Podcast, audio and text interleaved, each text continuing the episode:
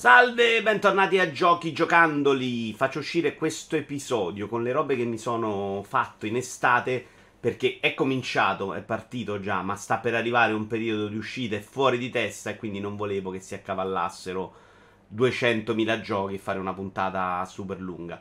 In questo momento non so quando ci sarà un Giochi Giocandoli Plus su Twitch dove potete commentarli insieme, c'è sempre Radio Vito se volete commentare un singolo gioco per giochi giocandoli plus c'è da decidere la data partiamo da Viewfinder che era in lista poi l'altra volta in realtà su Twitch l'ho anche fatto ma non ho potuto farlo qui con voi me ne sono proprio scordato era nella lista e non ne ho parlato uh, Viewfinder è un gioco che mi è piaciuto parecchio è un bel gioco di puzzle uh, con delle belle idee, delle belle trovate, assolutamente. L'ho trovato super interessante, a tratti anche geniale.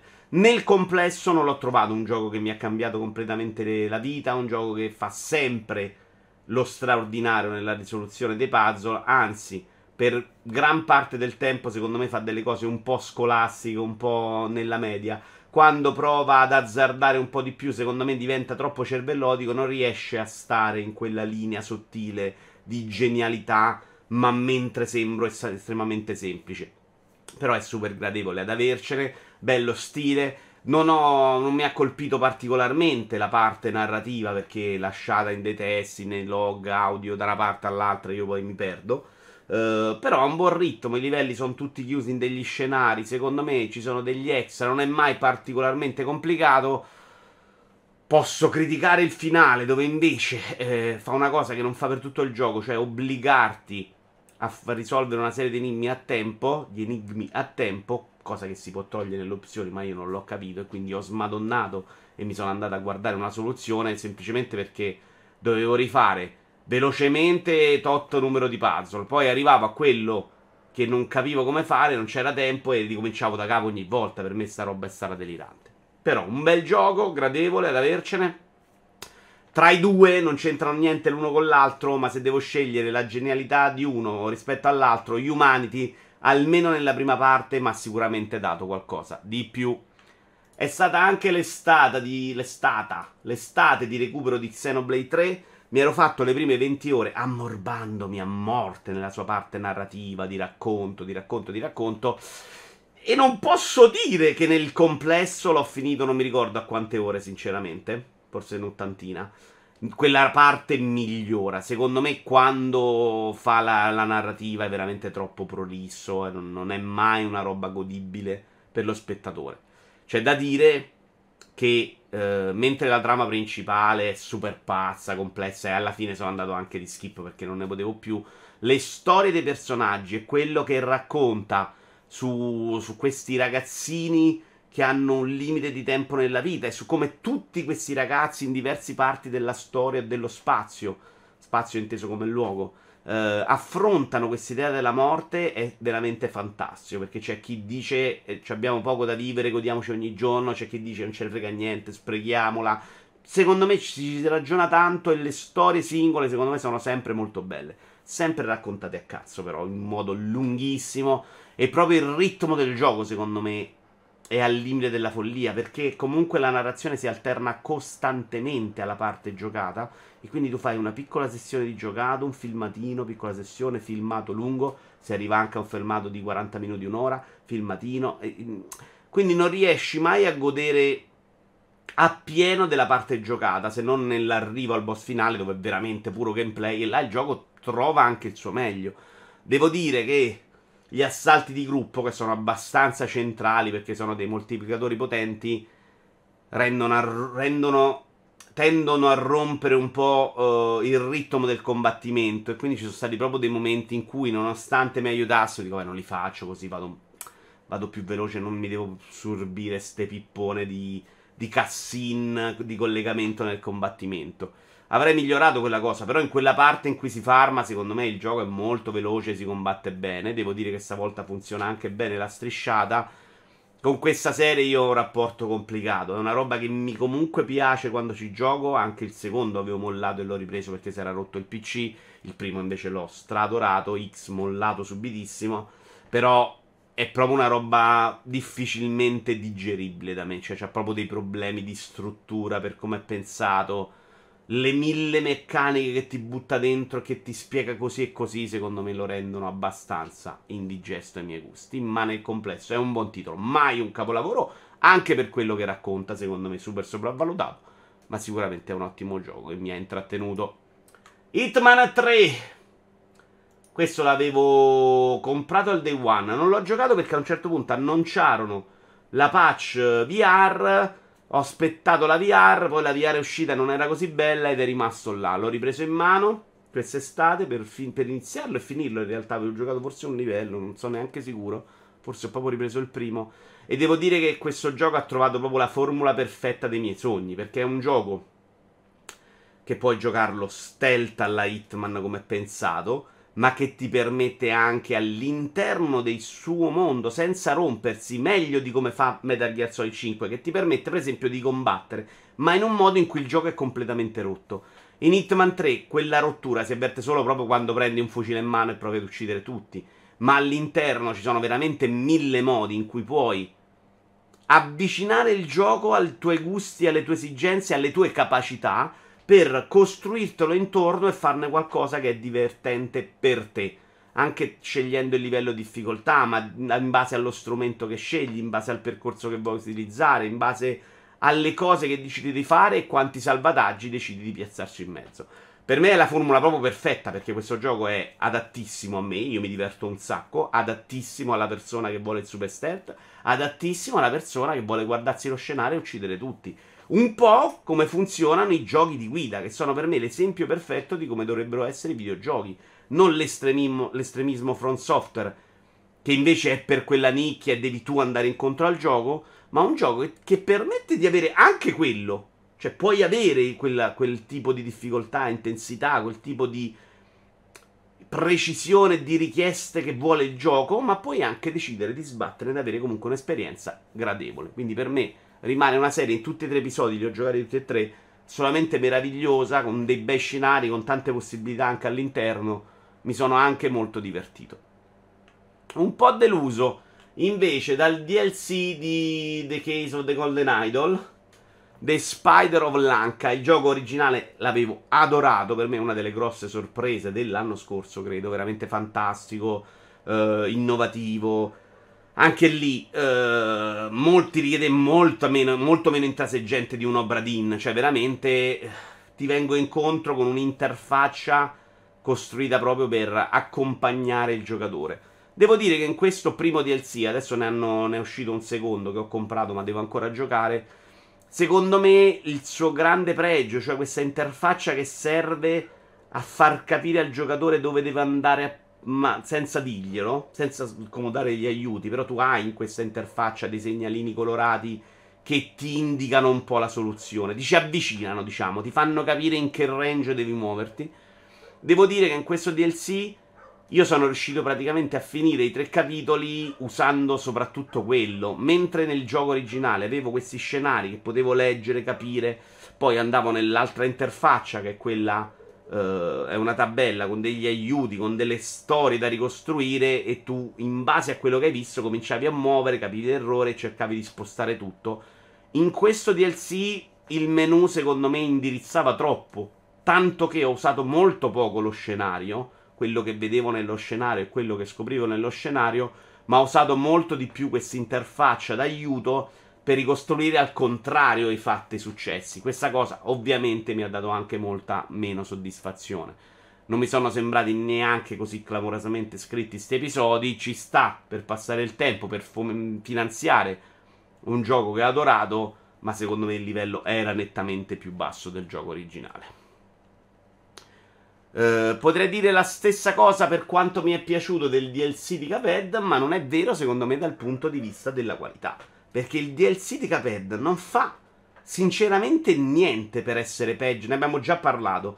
Per essere peggio del gioco originale. Avevo fatto i primi due boss. Tutto sommato, i boss sono belli, succedono belle cose. È ancora bello da vedere. C'è ancora una bella colonna sonora. Seppure, secondo me, quella è la parte che ho gradito meno di questo DLC. C'è un personaggio in più che lo cambia. Io ho giocato tutto col personaggio nuovo, questo DLC cambia un po' tutto, ma ci sono dei livelli extra. Cioè, il gioco non fa veramente niente per essere peggio del gioco originale, se non il fatto che è uscito il gioco originale. Io credo che il um, mio giudizio sia proprio condizionato dal fatto che manchi completamente quell'effetto sorpresa, quell'effetto god- godibilità che mi aveva dato l'uscita del gioco originale, la sorpresa di quell'estetica, quella musica, tutto insieme. E quindi mi sono fatto questi quattro boss, o tre o quattro boss, non ricordo. Molto velocemente, più o meno ho ritrovato le stesse meccaniche del gioco originale. Il gioco ti sorprende raramente, anche se c'erano persino un paio di cose davvero molto simpatiche. Non lo so, io credo proprio così, eh, guardandomi dall'esterno, che sia semplicemente una questione di impatto, non di giudizio, però nettamente, tant'è vero che l'avevo anche un po' mollato, questo gioco non ha avuto mai l'effetto che ha avuto il gioco originale su di me, questo DLC. Apprezzabile, molto bello, probabilmente uscisse domani, ne comprerei anche un altro, ma il momento in cui mi ha sorpreso, mi ha stravolto, è passato. Velocemente su Armor Core 6, di cui ho fatto una prova velocissima in live, tipo il boss tutorial. Uh, vi dico solo che graficamente mi ha anche stupito, l'ho trovato molto meglio di quanto mi aspettassi, secondo me è gradevole alla vista, non è mai un gioco eccezionale, ma è super gradevole. Da giocare io lo trovo proprio legno, almeno nella prova che ho fatto, non mi è piaciuto per niente che il primo boss si combattesse facilmente con uh, la spada a mano, col melee diciamo invece che con gli spari. Però mi sono fatta anche un livello successivo. Comunque il meccanismo di muoversi e lo trovo proprio troppo legnoso per una roba che può piacere a me. Capisco che piaccia, capisco molto meno che piaccia a tanta gente rispetto ai capitoli originali, però ci sta, ormai From Software si è fatto un nome ed è buono un po' tutto. Io, sta sensazione provandolo di dirmi, ah cazzo sì, bello come me l'avete raccontato, non ce l'ho avuta proprio. Però, giudizio super parziale. Giudizio meno parziale, ho fatto 9 ore.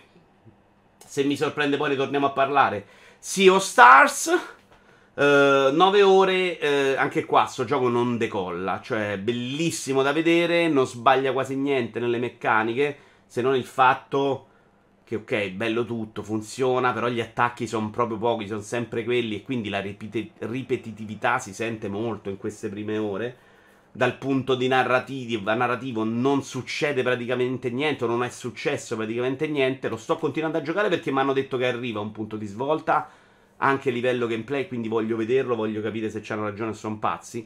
Al momento non è arrivato e mi trovo un gioco un po' fiacchino, cioè tutto bello, funziona, il combattimento tiene tutto un po' in vita, però poi, oh, eh, che palle, so fa sempre quella roba là, una roba fantastica e probabilmente potrei finirlo anche solo per vederlo, perché è veramente un piacere per gli occhi, ma di un livello straordinario anche a livello di colonna sonora, tranne forse gli intermezzi cartoon che sono la roba peggiore che si vede nel gioco.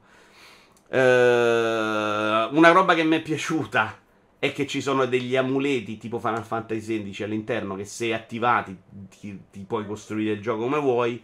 Per esempio, nella parte di farming puoi togliere, puoi mettere semplicemente che ti rifilla la vita dopo ogni combattimento e questo rompe proprio il gioco, lo cambia completamente ma ti impedisce di soffrire per la parte farmi, cioè il, la difficoltà rimane nel singolo combattimento e non nel fatto che non trovi un set point, che comunque ci sono, uh, nel corso dell'avventura. Come difficoltà mi sembra giusta, devo dire che io non ho troppa voglia e con un amuleto attivato lo sto un po' rompendo per facilitarmelo molto, anche se lo scontro col boss questa facilità Ovviamente si perde perché non rifilli la vita, ma hai comunque anche un po' di vita in più.